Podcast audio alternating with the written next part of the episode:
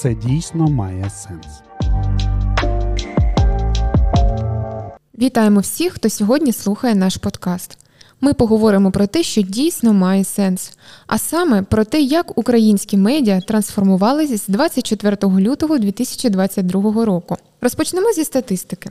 Згідно з даними Київського міжнародного інституту соціології, ще у січні 2022 року до повномасштабного вторгнення 32% громадян довіряли українським ЗМІ. Цікаво, що недовіру до засобів масової інформації тоді висловили 39% громадян. Водночас російським ЗМІ довіряли 3% українців, а не довіряли 79%. З 24 лютого інтерес до роботи медійників значно зріс зі зрозумілих причин. Більшість медіа підтверджують збільшення кількості читачів та глядачів на своїх ресурсах, але разом з тим збільшилася кількість каналів споживання інформації. Основним сьогодні є Телеграм. З цими змінами також відбулася трансформація українських медіа. Головним викликом для ЗМІ стало питання виживання і продовження роботи в умовах війни. Більшість медіа втратили фінансування через падіння рекламного ринку. Деякі команди взагалі розпались, роз'їхались, а хтось зміг не тільки зберегти своє видання, а й трансформувати його згідно з викликами воєнного часу. Звичайно, змін зазнала і редакційна політика. На другий план відійшли культура і розваги. На перший вийшли новини про безпекову ситуацію в містах, на фронті, діяльність волонтерів, про життя переселенців. Зокрема, журналісти почали приділяти більше уваги мовному питанню. Ті медіа, які подавали свій контент російською мовою, перейшли на українську.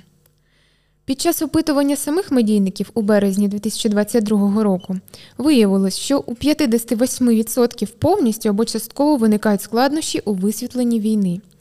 Це може стосуватись певних обмежень у висвітленні інформації, нестачі комунікації з офіційними представниками влади, складністю самої теми, термінологією.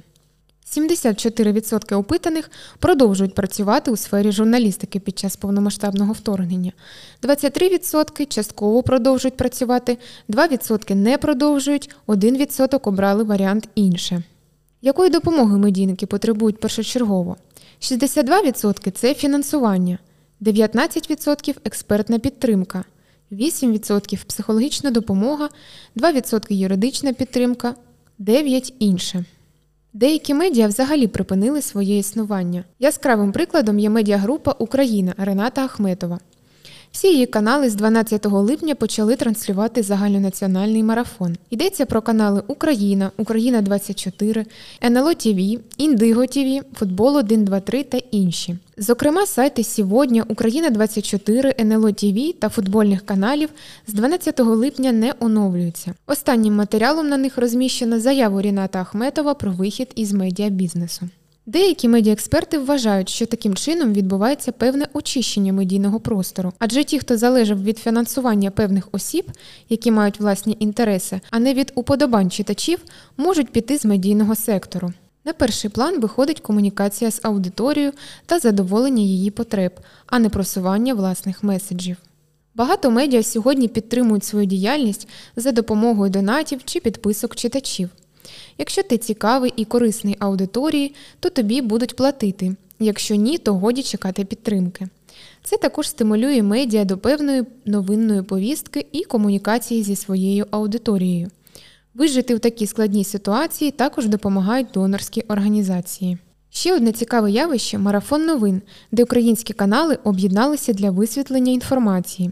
З 24 лютого він був виправданий та виконував функцію інформаційного захисту від російської пропаганди. Суть єдиних новин полягає в тому, що медіагрупи ділять між собою по декілька ефірних годин на день, які транслюють всі шість центральних телеканалів. Таким чином забезпечується цілодобова і безперебійна трансляція марафону. Також сьогодні на перший план виходять окремі журналісти, які користуються довірою серед аудиторії. Саме вони стали джерелами інформації для багатьох українців. Люди стежать за їх дописами у соцмережах, чекають на аналітичні матеріали. Українські медіа це частина українського суспільства, яке воює і яке об'єдналось у боротьбі з ворогом, який свою мову використовує як зброю і як привід для агресії. Тож сьогодні трансформацію проходить не лише наше суспільство, армія, а також і ЗМІ. А ми наостанок хочемо побажати вам тільки добрих новин і прощаємось з вами до нових зустрічей. Ще почуємось.